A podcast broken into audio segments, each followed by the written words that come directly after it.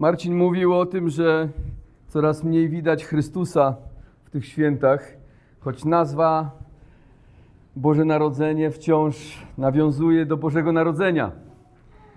Ale niestety w praktykach ludzi, w tym czego szukają w te święta, nie widać często Bożego Narodzenia.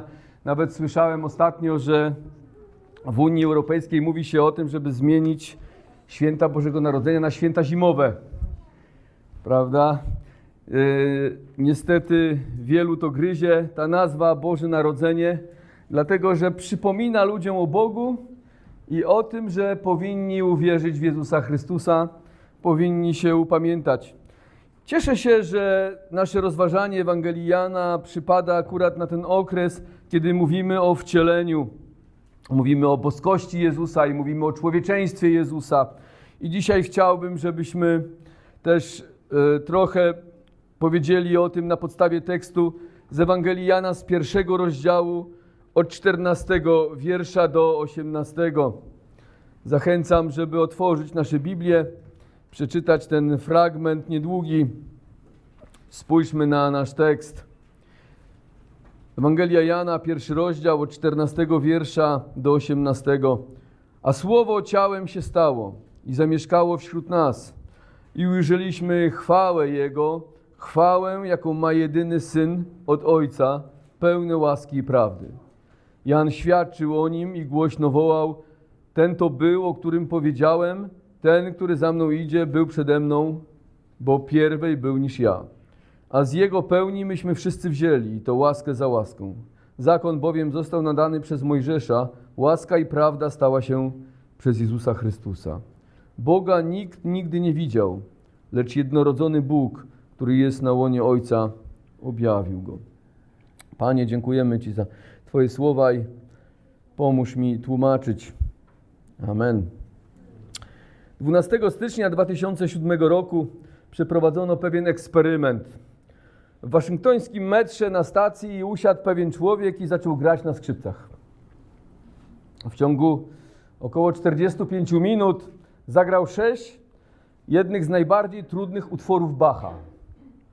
Szacuje się, że w tym czasie około 1100 ludzi przeszło przez stację metra, udając się do pracy albo do innych zajęć. Niewielu się zatrzymało, by posłuchać tego skrzypka, bo tylko sześć osób. I to na chwilę. Około 20 osób dało mu pieniądze i zebrał 32 dolary za tą grę. Gdy skończył, niemal nikt tego nie zauważył, nikt nie klaskał, nikt nie dziękował i nie otrzymywał żadnych słów uznania. Skrzypkiem tym był Joshua Bell, który jest jednym z najbardziej uznanych muzyków na świecie, a bilety na jego koncert kilka dni wcześniej zostały szybko wyprzedane i kosztowały około 100 dolarów za jeden bilet. Ludzie pośród codziennych zajęć nie rozpoznali na dworcu metra wyjątkowego muzyka. Tak bardzo byli zajęci własnymi sprawami, właśnie może tymi zakupami, może tymi prezentami, może tym jedzeniem, prawda, wszystkim, co było dla nich ważne, że nie zobaczyli, że dzieje się na dworcu coś niezwykłego. Że jeden z największych muzyków wyszedł i zaczął grać najpiękniejsze utwory muzyczne, jakie kiedykolwiek stworzył człowiek. Podobnie jest z naszym Zbawicielem. Czytamy w czternastym wierszu, że odwieczne słowo stało się ciałem, a słowo ciałem się stało. Zaszło coś niesamowitego, tutaj wybrzmiało to dzisiaj w waszych modlitwach. Coś niepojętego. Druga osoba Trójcy, odwieczny Syn Boży, Bóg, Stworzyciel, ten, który podtrzymuje słowem swojej mocy cały wszechświat, niesamowite, zszedł na ziemię, stał się człowiekiem, przybrał postać człowieka, wcielił się. Odwieczny Boży, Boży Syn urodził się jako człowiek, ale niewielu to dostrzegło. Wcześniej czytaliśmy kilka kazań wcześniej, że słowo nasz Pan Jezus Chrystus był u Boga, Ojca, zanim szedł na ziemię i był w pełni Bogiem i jest cały czas Bogiem. Teraz apostoł Jan mówi nam, że to odwieczne słowo się wcieliło. Ten, który stworzył wszechświat i podtrzymuje wszystko, cokolwiek jest we wszechświecie, wszystkie planety, nasze życie, wszystkie te rzeczy, które są niezbędne do tego, żeby życie mogło się rozwijać, Jezus podtrzymuje, ten któregoś dnia stał się człowiekiem. Ten, który miał w niebie wielką chwałę i całe niebo oddawało mu cześć, teraz stał się kimś znikomym, słabym. Mówimy, śpiewamy tutaj, że i to oczywiście to jest prawda wynikająca z Pisma Świętego, że był małym dzieckiem, niemowlakiem, który był zdany na łaskę Marii, na łaskę Józefa, na łaskę ludzi, którzy zapewniali mu opiekę. Ten, który tak naprawdę nimi się opiekował, opiekował i opiekuje, i od nich zależało ich życie. On postanowił się tak bardzo uniżyć, że zdał się na łaskę albo na pomoc tych ludzi. Zwróćmy uwagę, że Jan celowo używa słowa ciało, a nie człowiek, by podkreślić, jak bardzo Boży Syn się uniżył, stając się właśnie człowiekiem. Mówi, a słowo ciałem się stało. Nie mówi, słowo stało się człowiekiem, chociaż stało się. Ale on chce podkreślić, Jan, jak bardzo Boży Syn się uniżył. Gdy czytacie Biblię, to zobaczycie, że w Biblii, gdy Bóg mówi właśnie o ciele człowieka albo ludziach, to często właśnie, gdy mówi o ciele, to ma na myśli znikomość człowieka. I na przykład Księga Izajasza, 40 rozdział, 6 wiersz, czytamy tak: Głos mówi, zwiastuj. I rzekłem, co mam zwiastować, to wszelkie ciało jest trawą, a cały jego wdzięk jak kwiat polny. I pismo podtrzymuje w wielu miejscach taki sposób przedstawiania ludzi. Ludzie często myślą, że są kimś niezwykłym, ale w stosunku do Boga i w opinii Boga jesteśmy marnością. Parą jesteście, która na chwilę się pojawia, a później znika, mówi pismo. A jednak Bóg postanowił nas uratować, umiłował nas. Boży Syn przyszedł na ziemię i przybrał to znikome, słabe ciało, by w końcu oddać za nas życie i zapłacić za nasz grzech na krzyżu.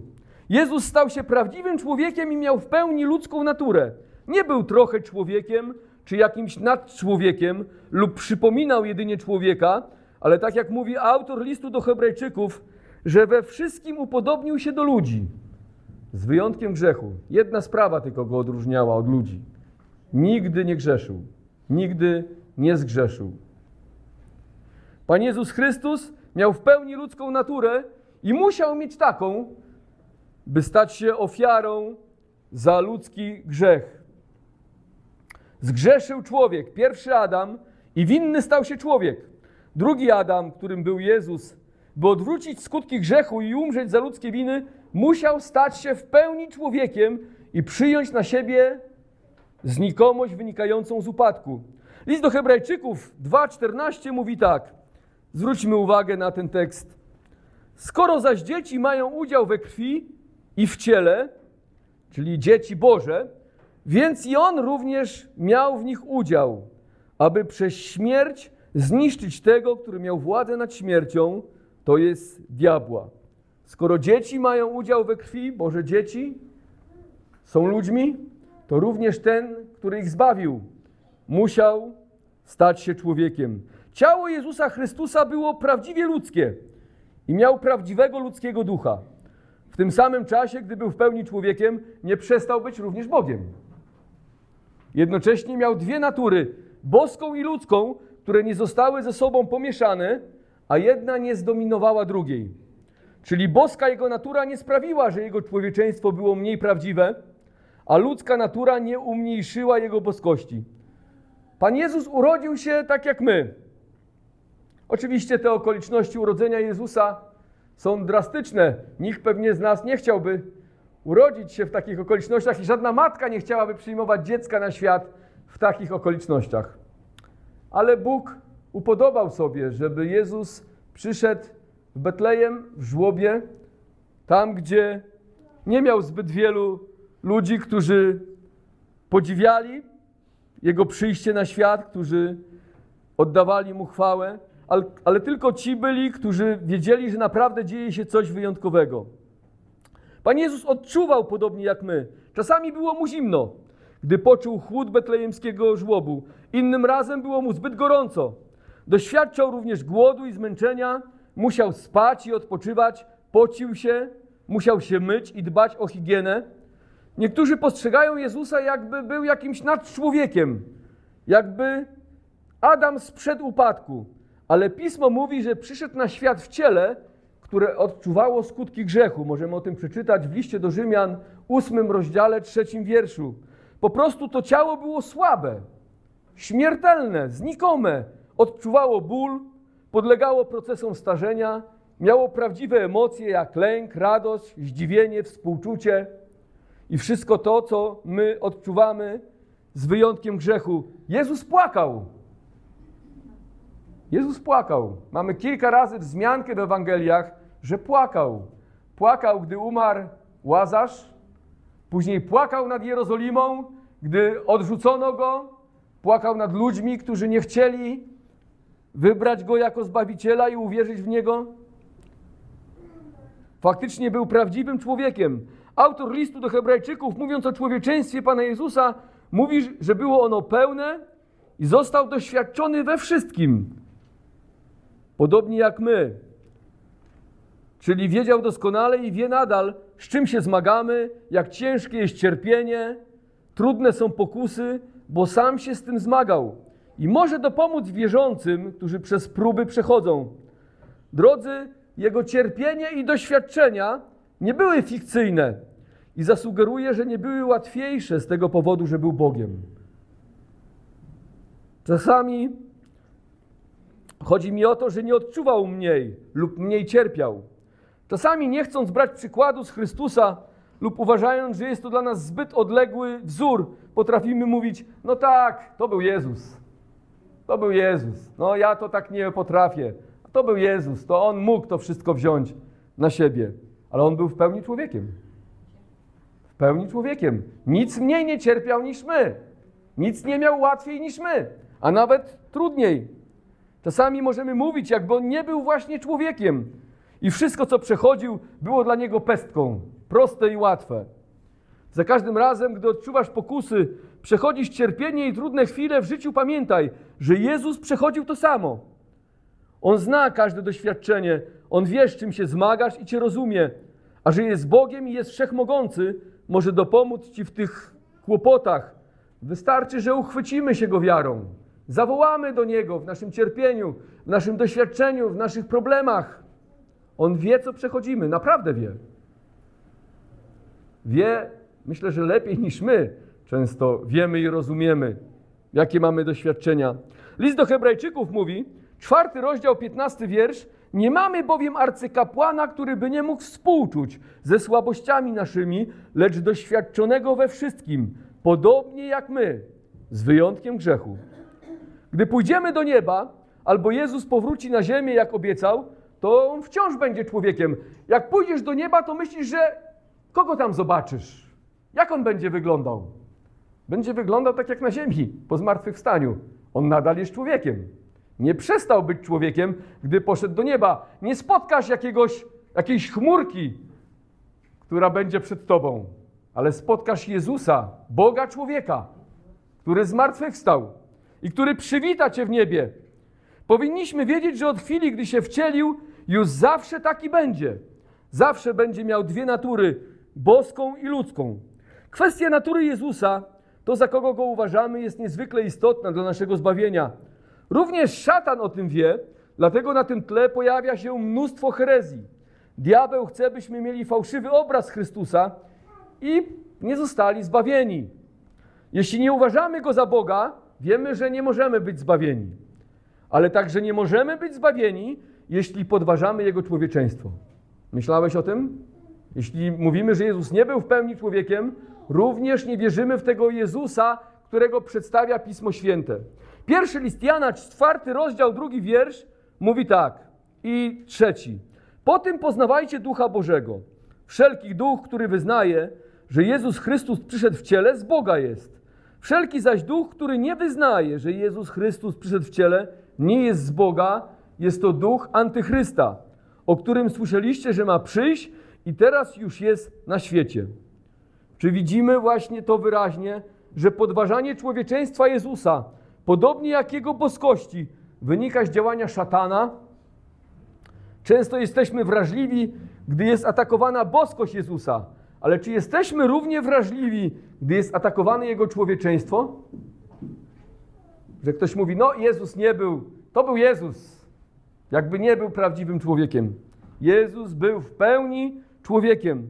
Następnie apostoł Jan mówi, że gdy Jezus się wcielił, to ludzie ujrzeli Jego chwałę, jaką ma jedyny Syn od Ojca, pełne łaski i prawdy. Możemy zadać pytanie, czym jest ta chwała, o której mówi Jan? Żeby to lepiej zrozumieć, musimy cofnąć się do Starego Testamentu. W Księdze Wyjścia w 33 rozdziale Mojżesz prosił Boga, by Bóg pokazał mu swoją chwałę.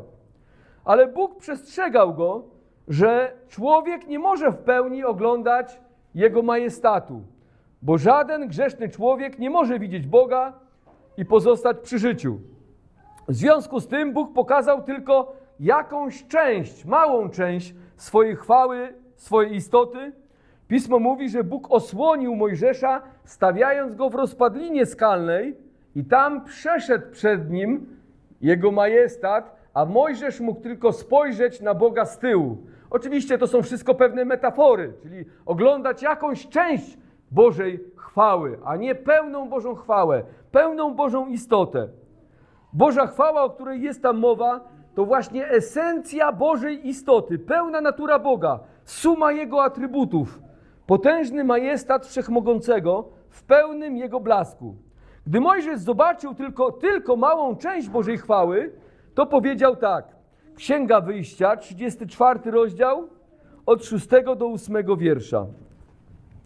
I czytamy, że przeszedł Pan przed jego oczyma i wołał: Jachwę, Jachwę, Bóg miłosierny i łagodny, nieskory do gniewu, bogaty w łaskę i wierność, zachowujący swą łaskę w tysięczne pokolenia, przebaczający niegodziwość, niewierność, grzech, lecz nie pozostawiający go bez ukarania, ale zsyłający kary za niegodziwość ojców na synów i wnuków, aż do trzeciego i czwartego pokolenia. Natychmiast Mojżesz skłonił się aż do ziemi i oddał pokłon. To więc, gdy zobaczył Bożą chwałę, był bardzo przejęty, zobaczył Boga w majestacie, zrozumiał więcej o Bogu i padł i oddał Bogu cześć. Teraz, gdy pojawił się Jezus, Biblia mówi, że Bożą chwałę możemy oglądać w Chrystusie. W Nim widzimy to, co Mojżesz widział na górze. Widzimy w Jezusie łaskę, miłosierdzie i przebaczenie dla wszystkich grzeszników, pod warunkiem, że w Jezusa uwierzą, ale widzimy w Nim również prawdę o grzechu i nadchodzącym sądzie. Jezus często przestrzegał ludzi, że jeśli się nie upamiętają, jeśli nie uwierzą w Niego, nie mogą być zbawieni. Nie mogą mieć odpuszczonych grzechów, bo jedynie On jest drogą, prawdą i, zy- i życiem. Jezus mówił prawdę o Bogu, Jego świętości i że bez wiary w ofiarę Chrystusa na krzyżu nie ma przebaczenia, bo Bóg nie może pozostawić grzechu bez kary. To właśnie widział Mojżesz. On widział miłosiernego Boga i łaskawego, ale wiedział też, że Bóg nie może pozostawić grzechu bez kary. I to mamy w Chrystusie. Bóg jest łaskawy i miłosierny, ale jeśli nie chcemy Chrystusa, nie możemy mieć przebaczenia. Bóg nie może pozostawić grzechu bez kary. Albo ukaże ten grzech nasz w Chrystusie, albo ukaże człowieka. Boży Syn wyraźnie zaprezentował swoją chwałę, że On jest tym wyjątkowym, jednorodzonym albo jedynym Synem Bożym, tak że nikt nie może mieć wątpliwości, że Chrystus jest tylko Zbawicielem. Zostało to przedstawione przez cuda, które czynił, przez tysiące uzdrowień, które dokonywały się za sprawą Jego mocy, przez wspaniałe nauczanie, pełne autorytetu oraz mądrość, jaką okazywał i bezgrzeszne życie. Uczniowie byli z Nim przez ponad trzy lata, obserwowali Go dzień w dzień. W różnych kontekstach życia, często w trudnych, kiedy był atakowany, kiedy Go oskarżano o fałszywe rzeczy, kiedy próbowano przepędzać go z jednego miejsca do drugiego, obserwowali go, patrzyli na niego i nigdy nie zauważyli, znając Boże przykazania, znając Stary Testament, nigdy nie zauważyli, żeby zrobił coś, co uwłaczało w jakikolwiek sposób Bogu. Prowadził bezgrzeszne, święte życie. Objawił swoją chwałą również na krzyżu, kiedy w pokorze poddał się swoim katom i przebaczył im, wisząc na drzewie. Najczęściej ludzie, gdy są w takich sytuacjach, to szukają zemsty. Bluźnią, ale on modlił się o swoich prześladowców. Mówił: Ojcze, przebacz im, bo nie wiedzą, co czynią. Okazał wtedy swoją chwałę i okazał również swoją chwałę, kiedy po trzech dniach powstał z martwych. W nim widzimy to wszystko i o wiele więcej, co Mojżesz zobaczył na górze. Mojżesz przez bardzo krótki czas mógł oglądać Boży majestat, a uczniowie byli z Jezusem przez ponad trzy lata, obserwując go cały czas. Dzisiaj my możemy widzieć Jego chwałę, sięgając do Ewangelii i dowiadując się o Jego zbawieniu. Widzimy Jego moc i chwałę, gdy przemienia przez swoje słowo i Ducha Świętego kolejne osoby, które rodzą się na nowo i wchodzą do Królestwa Bożego. W 15 wierszu apostoł znów wzywa na świadka Jana Chrzciciela, że Jan wyraźnie i głośno świadczył o Jezusie, że On jest oczekiwanym Mesjaszem.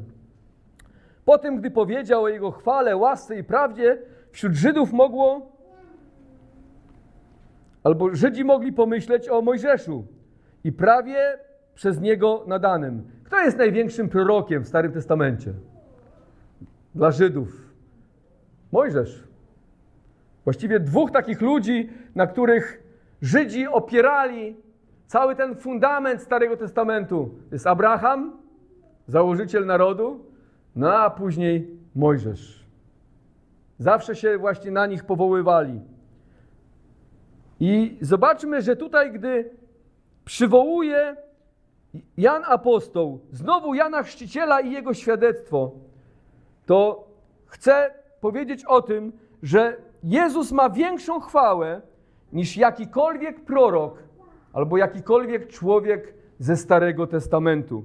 I w jaki sposób Jan dał to świadectwo? Mówi, że on był większy niż ja, bo był przede mną. Czyli Jezus jest większy niż Jan Chrzciciel, ten wielki prorok, ale większy niż Mojżesz, większy niż Abraham. I to, co mówi tutaj, że on był przed nim, a przecież wiemy, że Jan Chrzciciel był pół roku starszy od Jezusa Chrystusa. To więc o czym mówi tutaj Jan Chrzciciel, dając to świadectwo? O czym wspomina apostoł Jan, powołując się na Jana Chrzciciela? Że Jezus istniał jeszcze zanim Jan Chrzciciel się urodził. Nawet więcej, w ósmym rozdziale Ewangelii Jana, gdy Żydzi powoływali się na Abrahama, to Jezus powiedział coś, co wprawiło w ich osłupienie. W Ewangelii Jana 8,58 Jezus powiedział tak: Zaprawdę, zaprawdę powiadam wam, pierwej niż Abraham był, jam jest. Pamiętacie, co Żydzi powiedzieli?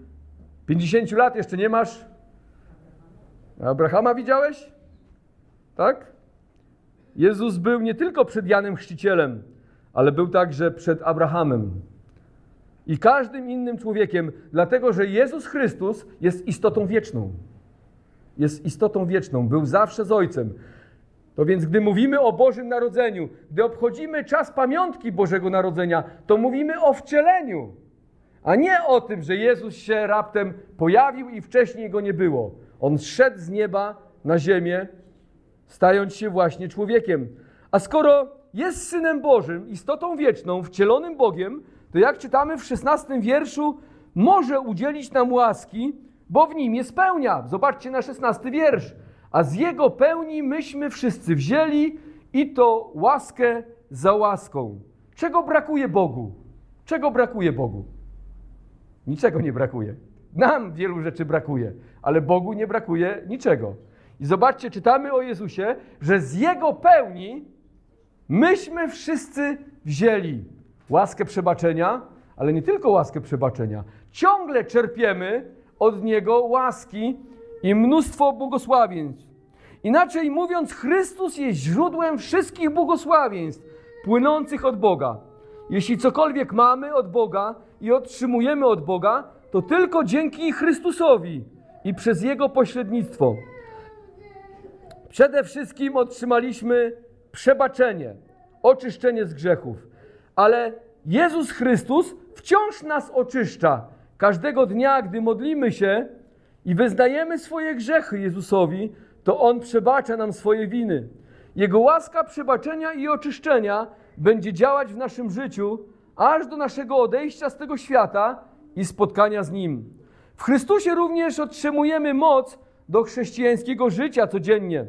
Pan Jezus dzień w dzień nas posila swoim Słowem i Duchem Świętym, rozpalając nasze serca do wiary i dając nam pragnienie kochać Boga i Go szukać. Może mamy czasami wrażenie, że Jego nie ma w naszym życiu, albo no nie wiadomo, czy jest, czy cokolwiek od Niego otrzymujemy. Po prostu jesteśmy krótkowzroczni, nie widzimy. Albo brakuje nam wiary, ale codziennie Pismo Święte mówi, otrzymujemy łaskę za łaską. Codziennie. Łaskę za łaską. Spójrz na swoje dzieci, na swój dom, na swoje małżeństwo. Cofnij się do tyłu i pomyśl o modlitwach, które zaniosłeś do Boga, jak On cudownie ich wysłuchał, jak wiele Ci dał i co dziennie Ci daje. Dziękuję.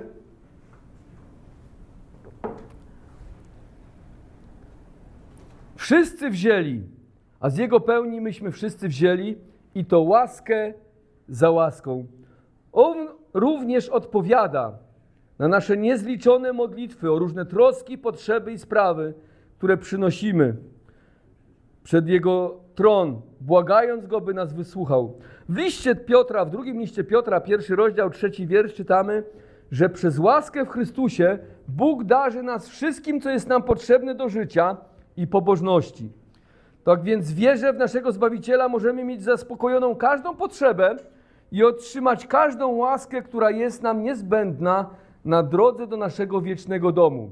Mam tu na myśli wszystkie potrzeby duchowe i również te fizyczne. Tak? Pamiętacie, apostoł Paweł, na przykład, gdy mówi o ofiarności, to mówi, że władny jest Bóg udzielić wam wszelkiej łaski, abyście mogli łożyć na przykład na wszelką dobrą sprawę. Czyli mówi, że pieniądze, które mamy, otrzymujemy od Chrystusa, tak? Rodzina, bliscy, przyjaciele, kościół. Bóg jest dla nas dobry. Natomiast autor listu do Hebrajczyków 4:6 zachęca nas, byśmy podeszli do tronu łaski z ufną odwagą. Do Chrystusa, który oddał za nas życie i w niebie wstawia się za nami, przedstawiając mu to, z czym się zmagamy, by otrzymać pomoc w odpowiedniej porze. Inny fragment mówi: Wszelką swoją troskę, gdzie mamy położyć? Zrzuć się na Pana. On da ci łaskę. On cię podtrzyma. On cię wzmocni. Jeśli masz jakąś troskę, powiedz to Panu. Przyjdź z wiarą do Jezusa Chrystusa. Dlaczego? A z Jego pełni myśmy wszyscy wzięli i to łaskę za łaską. Czyli przede wszystkim otrzymujemy łaskę przebaczenia grzechów, ale też i inne łaski, które codziennie Jego dary, dobrodziejstwa, które nam okazuje. Chciałbym zapytać się Ciebie, gdzie szukasz pomocy, gdy jej potrzebujesz? Gdzie szukasz przebaczenia i pokoju? Gdzie szukasz pocieszenia i posilenia? Czy przychodzimy po wszystko do Chrystusa? Bo w Nim powinniśmy tego wszystkiego szukać. On ma dla nas łaskę za łaską. Często jak mamy kłopoty, to albo czasami, nie wiem jakie są Was, ale pierwsza myśl to gdzieś biegnie, zamiast do Boga, to może do jakiegoś człowieka, prawda? Może patrzymy w siebie, jak rozwiązać ten problem. Ale tak naprawdę to Chrystus jest rozwiązaniem wszystkich naszych problemów. Zbawił nas przez swoją łaskę darmo, przebaczając nam wszystkie grzechy, a teraz na drodze zbawienia płynie od Jezusa do nas szeroka rzeka, rzeka błogosławieństw. Czy widzimy to i dostrzegamy Jego dobroć względem nas? A może jesteśmy jak ci ludzie mijający bez zainteresowania wielkiego skrzypka na dworcu i marzący o tym, żeby kiedyś posłuchać wspaniałej muzyki zagranej przez profesjonalistę. A mamy tutaj Chrystusa na wyciągnięcie ręki, ale żeby posłuchać. Byłbym gotowy zapłacić za to wiele pieniędzy, ale żeby posłuchać tego wspaniałego muzyka. Ale on właśnie jest tym wspaniałym muzykiem. On właśnie darzy nas tą łaską i ta łaska jest na wyciągnięcie ręki każdego dnia. Księga Izajasza mówi: Dlaczego macie płacić pieniędzmi za coś, co jest za darmo? Przyjdźcie, bierzcie, cieszcie się błogosławieństwami Bożymi. Łaska i prawda o Bogu dana nam w Jezusie jest o wiele większa niż błogosławieństwa, które przyniósł Mojżesz przez prawo, co Jan podkreśla w 17 wierszu. Zakon bowiem został nadany przez Mojżesza, łaska zaś i prawda stała się przez Jezusa Chrystusa. Żydzi wierzyli, że przestrzegając prawa, które zawierało ponad 600, 600 przykazań, otrzymują przez nie Boże błogosławieństwo i życie wieczne. Ale prawo, przykazania nie przynosiły przebaczenia, a jedynie wskazywały na ludzki grzech, bo nikt nie był w stanie przestrzegać Bożych wymagań. To naprawdę było ciężkie. My mówimy czasami o dziesięciu przykazaniach, ale oni mieli 600. Żeby podobać się Bogu, Żyd chciał przestrzegać ponad 600. Z tego co pamiętam, chyba 613 przykazań. Prawo pokazywało tak naprawdę, że jesteśmy grzesznikami. Oni wiedzieli o tym, że każdy jest winny i potrzebna jest ofiara, by nasza wina mogła być zmazana. Więc Żydzi wciąż składali ofiary ze zwierząt, które przypominały im każdego dnia ich grzechy i uchybienia prawu. To więc choć prawo było dobre, bo ukazywało Bożą wolę, to jednak nie przynosiło oczyszczenia. Właściwie potępiało człowieka. Raczej pokazywało, że potrzebujemy Zbawiciela, kogoś, kto może uwolnić nas od przekleństwa prawa. Jeśli ktokolwiek z nas ma wątpliwości, czy jest winny, niech zrobi sobie test w oparciu tylko o 10 przykazań. Czasami ludzie mówią, że wierzą, iż będą zbawieni przez zachowywanie 10 przykazań. A przestrzegasz? Niektórzy mówią, ja to 10 przykazań. A przestrzegasz? Jak przestrzegasz wszystkich, co do joty, każdego dnia, to może będzie szansa, ale przestrzegasz? Drodzy, nikt z nas nie jest w stanie przestrzegać stu procentach Bożych przykazań. Nie możemy być zbawieni przez prawo. Mówi ono: nie morduj, nie cudzołóż, nie składaj fałszywego świadectwa, nie pożądaj tego, co należy do Twego bliźniego, nie kradnij, nie będziesz miał innych bogów obok tego jedynego prawdziwego. Czcij ojca i matkę, jeszcze kilka innych. Przestrzegasz wszystkich? W stu procentach? Bo Biblia mówi, że wystarczy jedno złamać, kiedykolwiek, i człowiek staje się winnym wszystkiego. A to tylko część Bożego prawa, te przykazania. Dziesięć. Nie dostrzegamy w prawie, w Bożych przykazaniach łaski, dostrzegamy Boże wymagania, którym ciągle uchybiamy.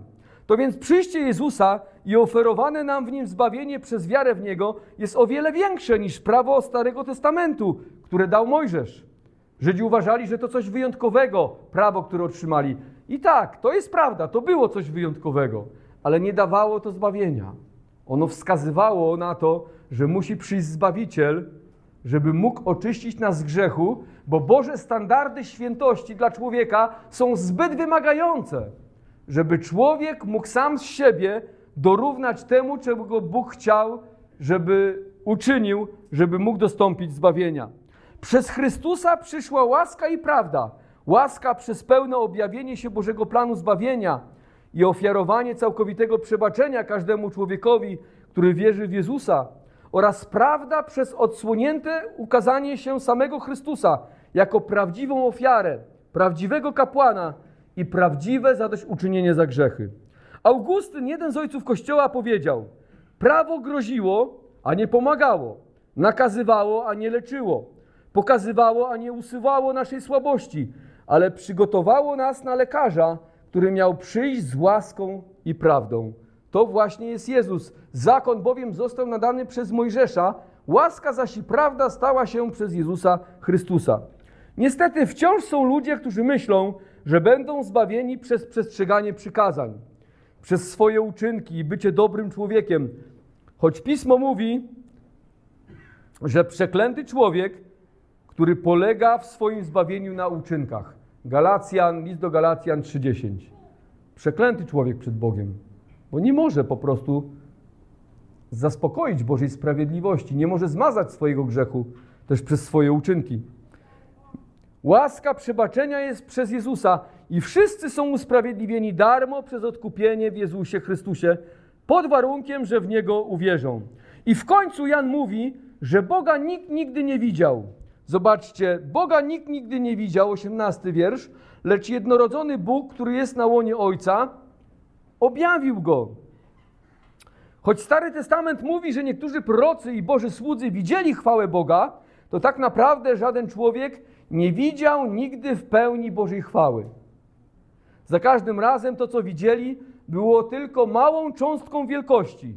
A nawet jak widzieli tą małą cząstkę Bożej wielkości, to byli wystraszeni i przelęknięci potęgą Boga. Jak poczytacie sobie o prorokach, którzy zobaczyli coś z Bożej chwały w Starym Testamencie, to często padali na twarz i błagali, żeby Bóg zachował ich przy życiu. Jak zaczęli rozumieć, z jakim wielkim majestatem i wielkim Bogiem mają do czynienia. Czasami ludzie mówią: Ja chciałbym zobaczyć Boga. Bez Chrystusa nie chciałbyś. Bez Chrystusa nie chciałbyś zobaczyć Boga. Pan powiedział do Mojżesza, że nie może mnie człowiek oglądać i przeżyć. To więc potrzebujemy Zbawiciela, który oczyści nas z naszych grzechów, abyśmy mogli zobaczyć chwałę Boga. Ale teraz w Jezusie Stwórca wszystkiego stał się dla nas bliski. Czytamy, że Boga nikt nigdy nie widział, lecz jednorodzony Bóg, który jest na łonie Ojca, objawił Go. Choć człowiek nie mógł zobaczyć Boga w Starym Testamencie, to dzisiaj może zobaczyć Boga przez Jezusa Chrystusa. Tak? Bóg zbliżył się do nas, szedł na ziemię, objawił się nas, nam. I zobaczcie, dla nas to jest niesamowite. A teraz pomyślcie, jak musiało być to niesamowite dla narodu żydowskiego. Jak on mówił o sobie, że jest synem Bożym, wcielonym Bogiem. Ten Bóg odległy, którego oni nie mogli widzieć, którego się bali, do którego nie mogli się zbliżyć. Świątynia miała kilka etapów, żeby zbliżyć się do Boga. Nie można było tak sobie przyjść i obcować i rozmawiać z Bogiem. A tu teraz ktoś mówi, Jezus Chrystus, że jest Synem Bożym i w Nim mogą oglądać Boga. To więc ciężko było, ciężkie było dla nich to do pojęcia. Również dla nas dzisiaj to nie jest łatwe. Ale Biblia mówi, że w Jezusie Chrystusie Bóg się nam objawił. Szedł na ziemię, stając się jednym z nas. Poznając Chrystusa, to jaki jest i wierząc w Niego, poznajemy Boga. Kiedyś jeden z apostołów, Filip, powiedział do Jezusa: Panie, pokaż nam Ojca, czyli Boga, a wystarczy nam, bo Jezus mówił o Ojcu, nauczał o Ojcu. A wtedy Jezus odpowiedział: Filipie, tak długo jestem z wami, a jeszcze mnie nie poznałeś. Kto mnie widzi, widzi Boga. Kto mnie widzi, widzi Ojca. Kto wierzy w Jezusa, wierzy w Boga Ojca. Kto czci Jezusa, czci Boga Ojca. Dlatego apostoł Jan wzywa nas: uwierz w Chrystusa i przyjmij Go jako Pana swego Zbawiciela. Zaakceptuj to, że jest Panem i Zbawicielem. Uznaj w Nim Pana i Zbawiciela, którym jest. Bo my nie czynimy Go Panem Zbawicielem. On jest Panem i Zbawicielem. My musimy zaakceptować Jego w naszym życiu i poddać Mu swoje życie. Przyjmij Bożego Syna, a poznasz i Boga Ojca i otrzymasz życie wieczne. Amen. Zachęcam do powstania i do modlitwy. Panie nasz, bardzo Ci dziękujemy za wcielenie. To są dla nas tajemnice, których też do końca nie rozumiemy, ale uznajemy to, co mówi Twoje słowo i mówi, że Ty przybrałeś słabe ciało, znikome ciało. Wieczny Bóg, Syn Boży, stał się człowiekiem i obecnie jest Bogiem i człowiekiem. Panie, kiedy pójdziemy do Ciebie, ujrzymy Twoją chwałę i Twój majestat. Lub Ty przyjdziesz do nas. Boże, czekamy na powrót Twój. Czekamy, Panie Jezu, aż przyjdziesz i dokonasz pełnego odkupienia swojego stworzenia. A póki co, daj nam zachować taką wiarę, jaką przedstawia nam Twoje słowo, że jesteś prawdziwie Bogiem i prawdziwie człowiekiem. Panie, też pomóż nam o tym pamiętać, kiedy cierpimy, kiedy mamy trudne chwile w naszym życiu, że Ty też przeszedłeś przez różne doświadczenia i znasz całą tą niedolę ludzką, te wszystkie problemy, z którymi musimy się zmagać. Nie ma takiej sprawy, w której nie mógłbyś dopomóc i której byś nie rozumiał. Wiemy, że zawsze rozumiałeś, ale teraz wiemy, przez to, że stałeś się człowiekiem, że nie mamy wątpliwości, że rozumiesz. I możemy się utożsamić. Ty się utożsamiłeś z, z nami. Panie, i błagam Cię o to, że jeśli ktokolwiek z nas tutaj jeszcze nie poznał Ciebie, nie narodził się na nowo, ma wątpliwości, to żeby dzisiaj uwierzył i został zbawiony. Prosimy Cię, Panie, też, żeby ten czas Bożego Narodzenia, zbliżający się, był takim czasem, kiedy nie tylko będziemy mieli uroczysty obiad w domu czy kolację, ale będziemy przede wszystkim pamiętali o Twoim wcieleniu, jak zszedłeś na ziemię i odkupiłeś nas ze wszystkich grzechów. Amen.